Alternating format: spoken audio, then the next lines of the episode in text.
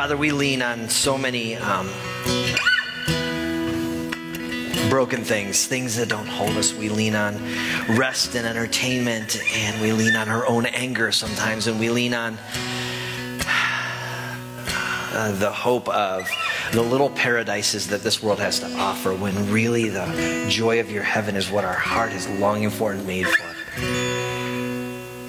And the worst part is, Father, almost all those things would find true life in you, but when we make them our own little idols, when we let our hearts be the idol factory, they fail us. So, Father, we ask that you would teach us how to find joy in you and that find your joy in all of the things that really do bring life when they're with you, because in you is everything.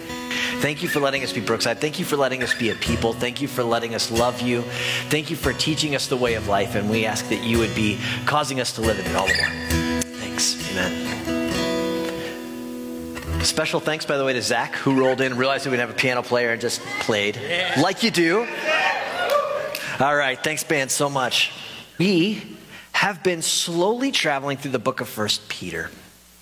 So the deal is, um, yeah, you can put it up. It looks so cool. I worked hard on this slide. Fake papyrus background. That's how you do it. Okay. All right. Uh, then it looks old and Bible right? the truth is, I actually originally did white on a black background, and it looked like Star Wars. And I was like, oh, that looks lame. So papyrus it is. Okay.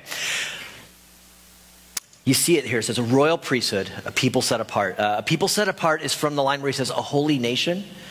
And often we hear that word holy and we think something like, um, so righteous and good that they're gooder and gooderest than the rest of us. But it's not what holy means. It literally just means set apart. The idea that something could have a specific purpose, and although it could be used for other things, that would wreck its ability to be used for other purposes. And uh, you know, we can think of your toothbrush as, as, a fun example of something that you keep set apart. It can do a lot of things. It can scrub grout, but as long as you keep it set apart for your mouth, it won't do the other things. But God wants your life to be a thing set apart, to be chosen to be used for a very specific purpose. And not just wandering around going, what do I want to do with my life, but how do I bring well being and goodness and, and life into the world? And He's asked you to set yourself apart for that. So, royal priesthood, a people set apart. And we've been following along the words of the, the Apostle Peter. So, when Christianity got started, and, and it was shortly after, um, it was actually probably a few years after the resurrection of Jesus, there was a very brilliant Pharisee. Uh, a guy who was uh, um, highly trained, and he, w- he was on his way to becoming a superstar in the Jewish world. And, and, he met Jesus and he became a Christian. And because of his brilliance and his encyclopedic understanding of the Old Testament, I mean, he ended up being the guy who wrote most of your New Testament. This would be the Apostle Paul. But Peter, Peter's more simple. He's a fisherman.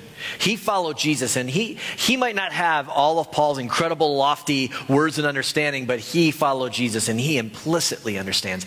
And I love him because Paul's meticulous and careful. Peter, Peter's barge inny, if that, you know what I mean. And I'm kind of like that. I'm the kind who I might barge in and set my foot in and be like, oh, I did it again. And, and so I like that about Peter.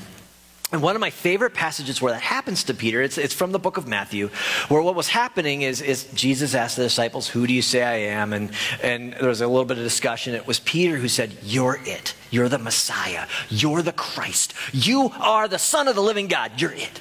And Jesus says, Good job, Peter. And he begins to explain that his idea of being a Messiah, Jesus does, is, is to get crucified. And when Peter hears it, he's offended.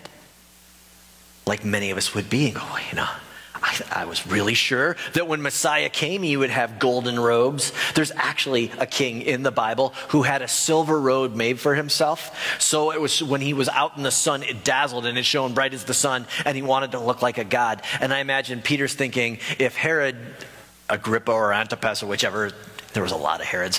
Whichever Herod it was, it's a silver robe. I want Jesus to have a golden robe and he'll shine brighter than Herod. That's maybe Peter's picture. I'm making it up, but that's how I like to think of it. And when he says it, Jesus looks at him and says, oh, Now, Peter, get behind me, Satan. You remember that line? Get behind me, Satan. You're thinking like the kings of this world, like the Caesars and all the broken things that our world has seen. I'm trying to teach you how to do the way of heaven And he comes up with this line right here. He says, Then Jesus told his disciples, not just Peter, but all of them, if anyone wants to come after me, if anyone wants to be my disciple, if anyone thinks I have anything to offer about how life works, here's how you're going to do it. You're going to deny yourself, you're going to take up your cross, and follow me. And he gives them one of my favorite lines in all Scripture. Every single person who tries to save their life loses it. That's how it works. Maybe you remember your last vacation where you thought, I'm just going to serve me to the hilt and it's going to work. Maybe you remember it being more uh, less less uh, satisfying than you thought it would be, or a little disappointing.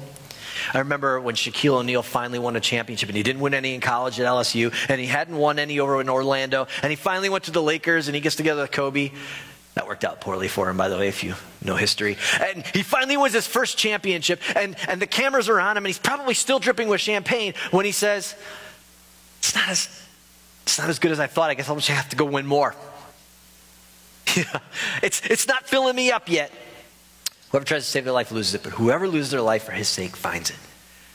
So, to help you think through this, uh, I did this uh, set of illustrations last fall, but we're going to go through it again because I hope it'll help you think through Jesus' way and understand how these works. And it's a little illustration that I use called Pharisee Island. So, we'll go to Pharisee Island. Uh, that's, my, that's my remarkable artwork. I'm stellar. Okay, so what happens is on, on Pharisee Island, where we begin is we start with 10 people, and I have them green, and green's going to represent people who live like heaven. They are kind, they are good, they are caring, they are sacrificial. They, and when 10 people are on this island together, they live as happy and as productive as humanly possible. They help one another, they build one another. No, no amount of their work is put into self protection because it's not required. So think about the amount of work that goes into putting locks on your doors and bars on your windows and, and, and the work that we do to protect ourselves. And that's work that we don't get to do in, in, in actually building things and making them better. And none of that happens because on this island, everybody's green. Well, one day on the island, we're going to put a red person. The red person is going to represent a person who's willing to take for themselves at others' expense. But this is going to be like that, that show, The Mole. How many years since The Mole? I don't know, it's been a while, where you don't know who the bad person is, but we do know that somebody in our midst is willing to take and not give. And so what's going to end up happening in the next slide, that person's going to become big and everyone's small because, because they're taking advantage of everybody and because they are willing to pull to themselves or steal or, or whatever, others begin to lose what it is that they're uh, putting into the thing. And so it starts to look like evil wins. Many of us actually believe that's true. Many of us believe that the way life really works is the evil person wins, but then we keep a secret uh, ace in our back pocket, kind of like the trump card that says, yeah, but then they're going to have to face God and God's going to punish them for it. So I would rather be the little person who doesn't get punished by God. We keep that sort of mentality. But I think what actually happens is this not green, not red, in the middle, yellow, right? Where I start to say, look, I'm not going to be the sort who takes advantage of you. I'm not going to be the, the sort who, who steals and kills. But also, I can't trust to give anymore because it'll be stolen from. So I'll protect me. I'll take care of me. You take care of you. We'll take care of ourselves. And then everyone will be about as fine as. And we actually end up not having anywhere near as good a world as we could have because we don't trust that heaven's way works. So here's how we tend to live on earth. We tend to think of a good person as someone who's willing to live justly if others around them are willing to do so as well. In other words, when I look around and say, look, if you're going to be nice to me, I'll be nice to you, and then we'll have something like a green, to use the color, life. But if I don't trust you, then I'll be self protective and I'll keep closed. That's what we tend to think of as good people. And what we tend to think of as evil people is someone who would live unjustly, even if everyone else were to. They're just going to take advantage of the world. They will steal and rob and kill. They will do whatever they want to serve themselves. That's what we tend to think of as evil. And because of that, most of us in our imagination, the best possible world that we can think of is not one that's actually profoundly good. It's just one that happens to be missing evil. Does that make sense? Do you understand the disappointment in that? That we could have built a paradise together. But because we don't trust one another, and by the way, people aren't particularly trustworthy because there's red people out there, sunburned people. Like, I don't know what. Because they're out there, what ends up happening is we protect and we diminish greatly what it is our world could be. So along comes this guy. Super exciting. Yeah. Right? And he says, this is what good is. If you think of Jesus' teachings, the turn the other cheek, to love, to forgive, the, all the things that Jesus teaches, he teaches a life that feels profoundly beyond what we normally think of as good. When he talks about laying down our life, he talks this way and we look at him, and the first thing we think in the next slide is, But Jesus, if I live that life, this is actually what's going to happen to me. If I allow myself to care like that, they're going to take advantage of me. If I allow myself to serve that way, I'm just going to be abused. If I allow, I will just become a victim. I will become uh, someone who gets run over. I can't do that, Jesus. I must stay yellow. I'll protect me, protect you, we'll take care of each other. That's about as good as we can expect, right? And Jesus says, No, do you understand? That those who allow their life to be crucified, but not just allow themselves to be taken advantage of, but do it with the presence of their Father in mind, understanding where He is, how He thinks about it, and how His Spirit gives life. It is to them that they are given life, even in the midst of evil people. And so we get this one right here, right? Life. It'll come. See? Right? Life. But a funny thing happens. As we begin to live that life, some are attracted to it and want more of it, and others look at it and say, That is foolishness, I want nothing of it, and they push away. But there's something about life being lived into the world that Jesus is trying to teach his disciples to do, and that's where Peter has been teaching us to do, to be the royal priesthood, the holy nation, the set apart people, because he wants to teach us how to be God's people. And so, summing up what we've learned so far, he's given us motives for living this way. Motive number one we talked about uh, from Peter's work is so that others can respond to God. Yellow people do not give people an opportunity to see God, they only give people an opportunity to understand how to protect themselves as well. Two, to be truly free. Because there are people who hurt you in, their, in your world. There are people who reject you. There are people who scorn you. There all sorts of brokenness and hurt comes at you from all sorts of directions. And if you've been allowing yourself to say, I can be fine if I can make that stop, you might notice your life has been a very frustrating experience. If you've been living on other people's thoughts of you or other people's treatment of you, if you've said, I cannot be well until they change, you're a slave to them. That's right. You will be a slave to whoever you route your well being through. And the world's not a trustworthy place. So, what? And that's why we try to protect, but Jesus says you can do one better. You can, because you have life from your Father, if He sees who you are and understands where you are in history and time and place and says, My son, my daughter, I am so excited about this, we're going to do it, you can have life from Him in the midst of all of their mess because you've routed your well being through Him and not through them. All right. So uh, it opens us to God's grace. Because we have trusted him and we feel like, oh man, I need his grace in order to have well being, we start to trust him as a gift giver. And so instead of being earners who are like, well, did I do good enough, God? Did I get all my good doing in? And did I do not do any bad stuff? Okay, then I can be liked by you. We can never be liked by him. If we believe we can earn God's love or earn God's uh, uh, affection toward us, we're lost. We're hopelessly lost. But if our hearts say, well being comes just because he loves me, that's it. We, we don't just become the people who are like, oh, sweet, I can do whatever I want because God's forgiven. That's not what happens. What actually happens is we experience His love for us in a way that causes us to feel free from others' lack of love toward us. And we're able to pour love into a world whether or not it's given it back. Opens us to grace. And finally, Peter keeps saying, but by, because, by the way, Jesus did it. Jesus taught us how to do it, and this is what he's teaching us, and so he'll continually go back to Jesus. Um, I'm going to skip the next slide. I want to jump right into what Peter has to say today, okay? So he's going to start to sum it up. Because he said, hey, you're it. You're God's appeal to the world. You are the royal priesthood, the holy nation, the set apart people. You're it. You're my appeal to the world. And he talked about how we do that with broken governments. Remember, he said to submit to all government, governors, and then we looked at the emperor in his day. Crazy Nero was killing his mom and had a terrible neck beard if you were here. Terrible criminal neck beard if you recall. If not, seriously, just look up a picture of Nero and you'll be like, wow, that's the guy that Peter says we should submit to? Yeah, neck beard and all. Okay, and then he then goes on to say, by the way, if you have a neck beard, I'm just giving you a hard time, okay? All right. Good. All right. So just checking. And then he says, What about with your job? With your master, whoever, or even if your boss treats you bad, can you have well being in the midst of it? Can you live the well being of Christ in the middle of it? And then he says, What if what about at home? Gotta take this thing home. Talk about husbands and wives. And then he's gonna pick it up and he's gonna start to talk about it here. Where he says, Finally, all of you together, us, have a unity of mind, sympathy, thinking about one another, how, right?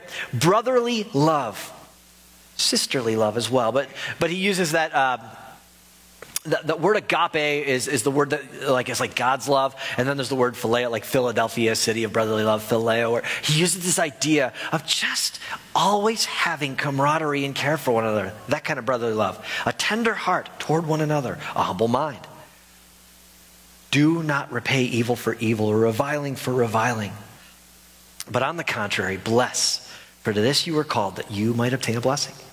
You guys know that the Bible teaches us a lot. It's not just Paul, it's not just Peter, it's not just John. If a New Testament writer is writing it, they are going to see the crux of Christianity happening, not just when you're able to do good in the presence of others good, but when you're able to deliver well being and blessing to a world that deserves revenge. So, in light of that, and remember, Peter's writing to a largely Jewish audience, early church, very Jewish, and he'll just break right into Old Testament stuff, and so he does. Now, real quick, do you ever read the Psalms? One of the ways that you can sort of, with any given psalm, almost all of them, there's 150 of them, and solid three quarters of them have a simple organization an introduction, and then something that happens in the middle that develops it, and then a conclusion which starts with whatever the introduction was as sort of fixed or developed. Okay? And so he so the middle becomes sort of the operational part of a psalm. We like to quote the beginning of them. A lot of what you would think of as psalms, like "Bless the Lord, O my soul," first verse. You know, the Lord is my shepherd. I that's the first verse. But if you know the Lord is my shepherd one, the operational part is the valley of the shadow of death, and he creates a table, or he, sorry, he, he, he serves a table for me in the presence of my enemies. That's the operational part of the psalm. You see how the middle works that way? Well, he grabs the middle, the heart, right out of a psalm, and slaps it into his book and says this, and, it's like four, and then he begins to quote Psalm uh, 34 actually. For whoever desires to love life and to see good days, is that you? Do you desire to love life and see good days? Because this is what the Bible's trying to get you. Let him keep his tongue from evil. You see, we, we use evil off our tongue hoping to make life for ourselves by hurting others, but it, you know, obviously doesn't work, right? His lips from speaking deceit. We, we, we change the truth because we think if we, if we tell the truth that, that badness will come to us, but lying doesn't bring us well being. Let him turn away from evil and do good, and let him seek peace and pursue it. For the eyes of the Lord are on the righteous. Righteous does not just mean moral. Righteous means the people who are operating before God in a way, trying to not just live well being, but bring it to their world as well. Moral is the sort of the yellow, I'm not doing bad things to other people. Righteousness is I'm procuring well being from God and then disseminating it to my world. Yellow's not righteous, it's just self protected, it's just not evil. Righteousness comes when the well being of heaven passes from God through you to your world. Righteous. The eyes of the Lord are on the righteous, and his ears are open to their prayer, but the face of the Lord is against those who do evil. Now remember, because he had a Hebrew audience, he probably think, instinctively thinks they know the sort of the bigger part of this psalm, so he doesn't deliver it, so I'm going to deliver it for you. I'm going to give you the end. So in Psalm 34, verse 19, he says, so now this is the uh, sort of the end of it. Many are the afflictions of the righteous. See, even in the psalm, it's not, hey, if you be righteous, God's going to be on your side and you're going to be skipping along and whistling in green fields. It's going to be, it's actually, remember the valley of the shadow of death? And the, that, he's like, the afflictions are going to come. But the Lord delivers them through them all that there's not an affliction that comes that he does not have an end in mind to fix and to redeem and to restore and to be remade. That's his plan. It always has been. Okay? So, with that, back into Peter, he says, Now, who's going to harm you if, you if you're zealous for doing good? The fact is, if you be the goodness of heaven, your world's generally going to like you. It might take advantage of you some, but it's generally going to like you. But sometimes they will push back. Why are you being that way? That's so stupid. Or how you know, or even just sort of like, ew, that guy thinks he's so good, or that woman, she thinks she's. Just be well being to people. Now, I will tell you, the world tends to dislike, quote, moral people far more than it dislikes people who give life. People like people who give life, generally speaking. So he's like, yeah, but, but even if it happens that you would suffer for righteousness' sake, God's got you. He's got you. Have no fear of them. Don't be troubled, but in your hearts honor Christ the Lord as holy. And then he's going to say this very famous line. And for most of my life, this is where people began to quote it. They would say, Always be prepared to make a defense to anyone who asks you for the reason of the hope that's in you. Yet do it with gentleness and respect, and, and we'll pick up the rest of it in the next slide. I always heard this and thought, no, no, no, don't get ahead. Okay, he's going to do it. You're going to do it. Go back. All right. So here's what's happening. I always heard this and imagined that there was like a magic scenario, and I've joked about this before, where I would be sitting at Flatlands Coffee, enjoying my fine Americano, iced Americano right now, and uh, both because it's not particularly uh, expensive and it's just really good coffee. And, and I'm going to be there, and maybe I'm going to like have my Bible open because that's the signal.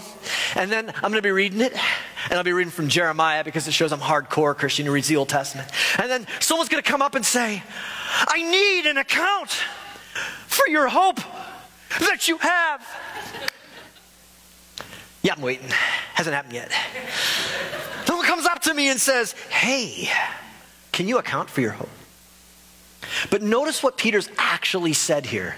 He said, When you have suffered for righteousness' sake, when you have been the well being of heaven in the face of a world that's broken, when your boss treated you poorly and you gave well being back, when, you were, when your family said, uh, Well, the things that families do, why do we hurt each other? And you brought life anyway. When those things happen, that's when the world's going to go, What the heck is with you? How do you get that? How do you do that? The world's not going to ask for an account if they haven't seen you deliver life in the face of death. That is the thing that God says is actually going to cause the world to go, What the heck is that? How do you do that? How do you do that? So now we can slip ahead. Having, but doing it with a good conscience. This brings to mind a friend. He's told this uh, out loud in, in groups like this. So, but he's a guy who's spoken at Brookside. He's, he's a, a well-known Christian around here. But when he was a young man, he was still like very into his faith, but he didn't understand God very well, and so he was sleeping around a lot. And he said quite a few times with people who were married. It's like I was very ashamed of what he had done. He's like, but the strangest and most shameful thing I did is we would we would have done the deed, and then after that, I'd be telling her about God and how she needed to repent. Right? Peter's like, if you have been a jerk to your world. If you have been the kind that your world has, has gotten life taken from, if you have responded poorly to your world, how is it that your account is going to mean anything to them?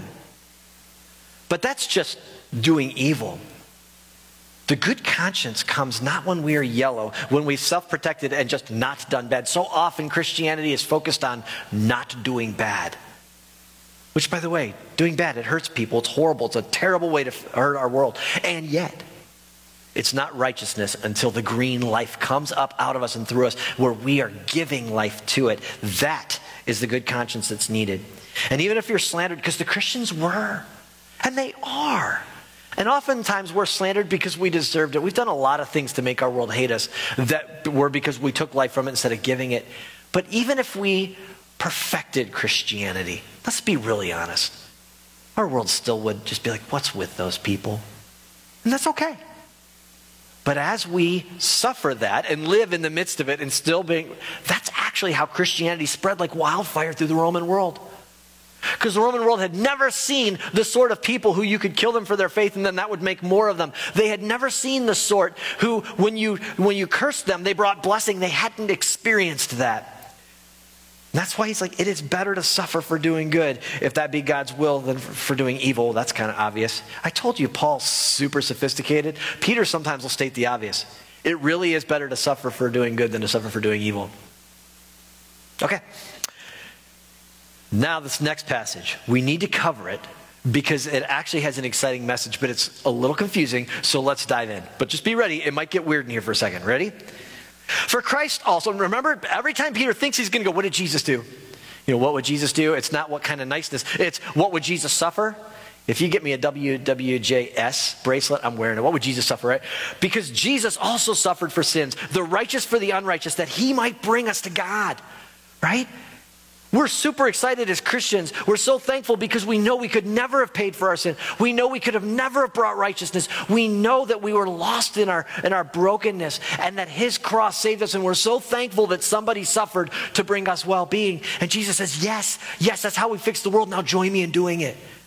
Oh, I like Jesus on the cross way more than me, if you know what I mean. And but he's like, let's see what happened. The righteous for the unrighteous, that he might bring us to God. He was put to death in the flesh, but made alive in the spirit.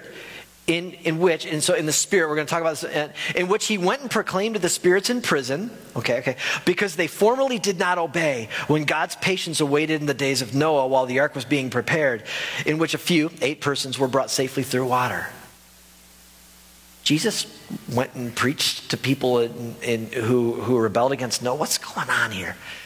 Some actually have taken this to believe some sort of like Jesus went into hell and preached to some lost people. But apparently, only the people in Noah's day, which is the telltale sign, that can't be what this means. Okay? All the rest of those people, too bad for them. Noah's day, second chance now. Uh,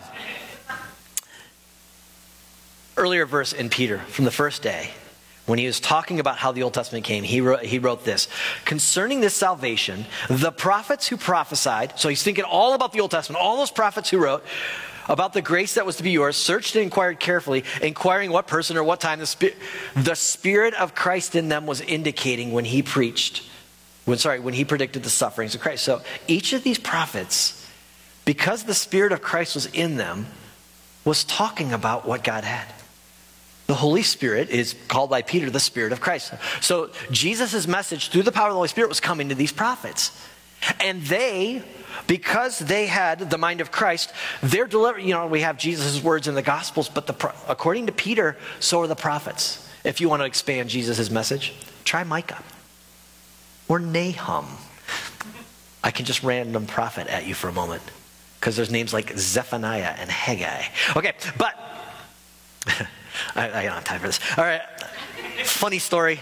Haha, it was good. All right, in my own mind. All right, here's what happens. He says, just the same way that, that Jesus was not, didn't magically go preach to these people, he was preaching to them through Noah. So we go to that back to that passage, so you can go next to the slide here. When, when in the days of Noah, what was happening is Jesus was making his appeal through Noah, saying, Get in the ark so you can be saved. This is your chance. This is God saying, come on, leave that and join this. And, and, and a few did.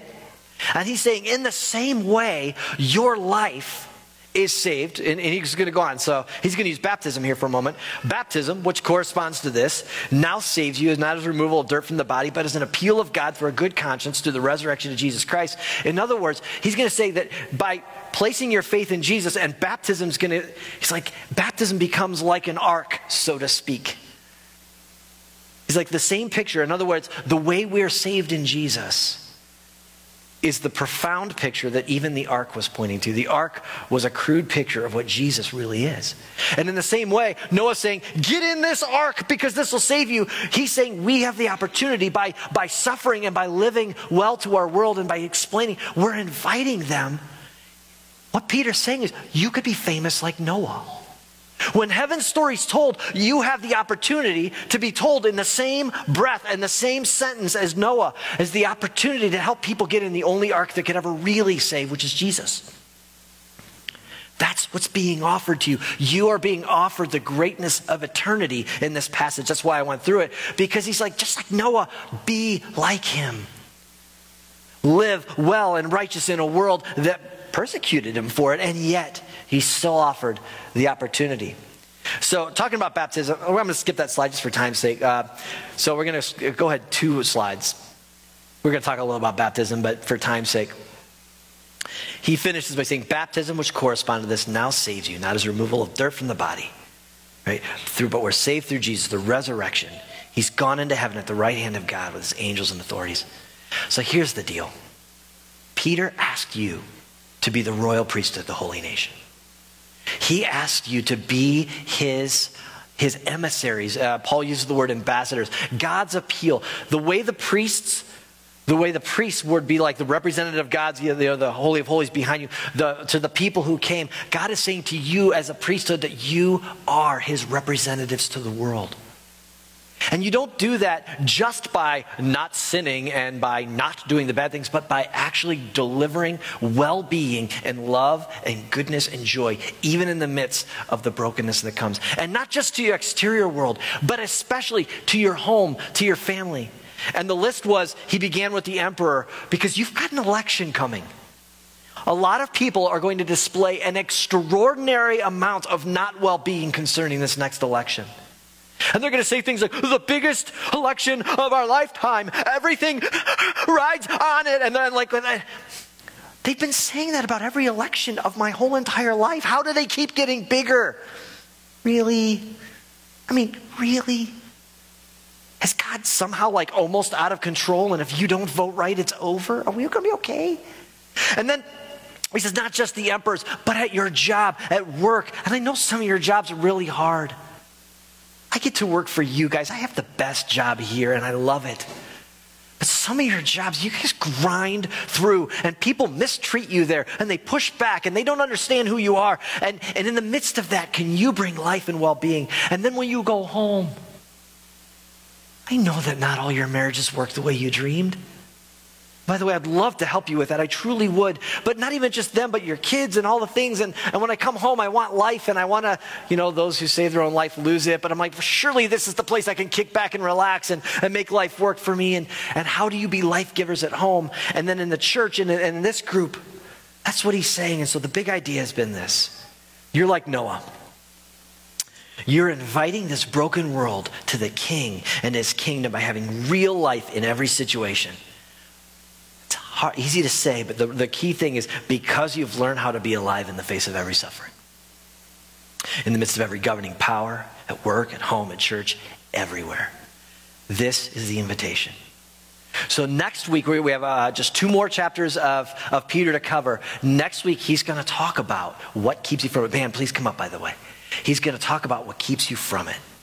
But for today, I need you to understand the picture. The church is not the people who gather to sing songs and learn how to not sin. The, the church is the people who gather together to worship our God and learn how to be alive in Him so that we can deliver life to our world wherever, in whatever place, in whatever way. Thanks. Father, I cannot believe that I get to live the kingdom life alongside of these men and women and these families and these children. Father, under the direction of your Holy Spirit and the power of Christ here in this community and beyond.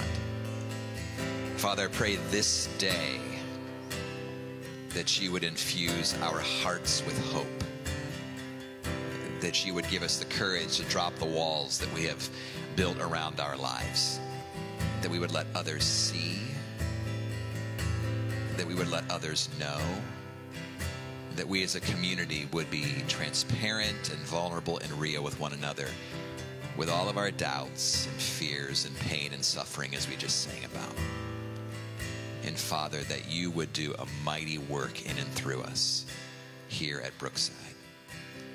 Thanks for all of the reminders this morning and the, and the encouragement and the hope. And I pray that we would leave this place, that we would go out from Olscamp Hall with a renewed perspective and a vision that is from you to do more than not just not sin, but to be involved in your kingdom's work in our families, at work, in our neighborhoods, our networks, wherever you've placed us. Thank you, Lord Jesus, for today and how precious it's been. In Jesus' name, amen. Thank you, Steve. Thank you, band. Thank you for being here today. Just a few quick announcements and items of interest. First of which, uh, just mark your calendars now. We will not be having a Sunday morning service on August 25th but we'll be having a call, a fall kickoff in the evening on Sunday, August 25th. We'll invite all of the Bowling Green State community and others to join us. Wanted to make note of that today. Also wanted to uh, alert you to the fact that Amy Seifert is leading a five-week study on the book of Colossians beginning this next week, and there are still two spots available. So if you're interested in having one of those two spots, grab her here at church, have a conversation with her, or message her. She'd love to have that conversation with you.